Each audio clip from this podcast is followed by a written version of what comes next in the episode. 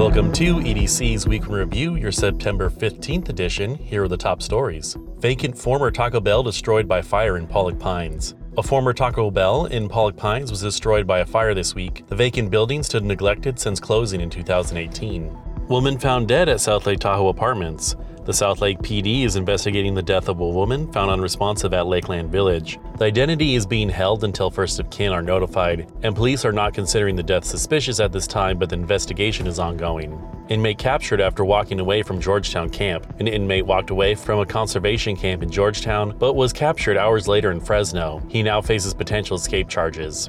Parental notification policy debated at school board meeting. The Buckeye Union School District held a meeting this week to discuss implementing a parental notification policy for students who identify differently than their biological sex while at school. This sparked debate between supporters and opponents. The County Republican Party plans to push for similar policy in other districts. El Dorado Hills man appointed to State Corrections Board. Governor Newsom appointed Brian Richart of El Dorado Hills to the Board of State and Community Corrections. Richart serves as the Chief Probation Officer for El Dorado County. Local scouts teach bike safety classes. Local scouts collaborated with law enforcement to teach bike safety to kids in El Dorado Hills last weekend.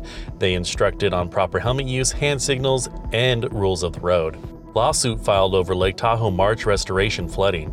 A South Lake Tahoe resident is suing the California Tahoe Conservancy, alleging marsh restoration work caused flooding damage to his property. The lawsuit states the project's environmental impact report listed, quote, avoid increasing flood hazards on adjacent private property, end quote, as Objective 7.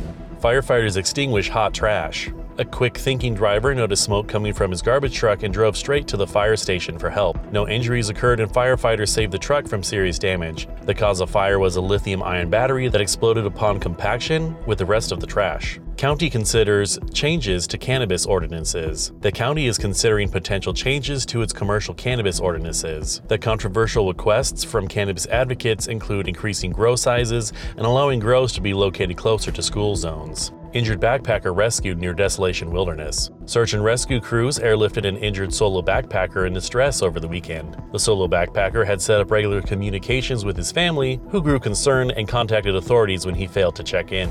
Teens deliver feminine hygiene kits to Kenyan schoolgirls. A group of local teens traveled to Kenya this summer to deliver 800 feminine hygiene kits to schoolgirls as part of a humanitarian project. The trip was funded through community donations. First voter registration center designated on tribal land. California Secretary of State officially designated a voter registration center on the Shingle Springs Band of Miwok Indians tribal land on the 12th. Tribal lands have been able to have centers like this since 1993 under the National Voter Registration Act, but this is the first of its kind nationally. This has been EDC's Week in Review, your September 15th edition. Thank you for tuning in, and if you like our content, please like and subscribe and share with a friend.